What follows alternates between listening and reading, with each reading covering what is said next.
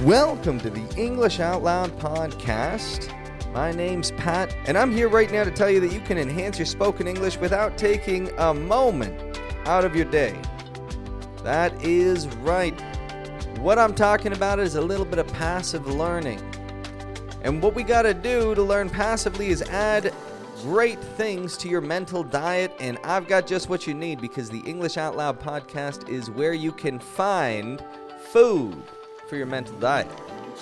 For example, do you ever wonder why the word February isn't actually pronounced with the R? February. Notice I totally dropped that R out of there.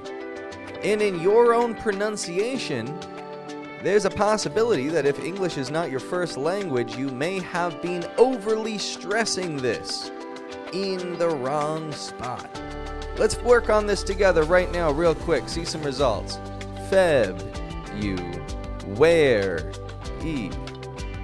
No R, but I do add kind of like a W. Where, e. Well, I've got that to offer you right now, and I've got a whole lot more check out the English Out Loud podcast on your podcasting app of choice. Could be Spotify, Apple Music, whatever you like. Don't let your learning end right there. Come check me out on the English Out Loud podcast, and trust me, I got plenty more tips for days. I'm sure you'll be hearing lots from me soon. Have a good one.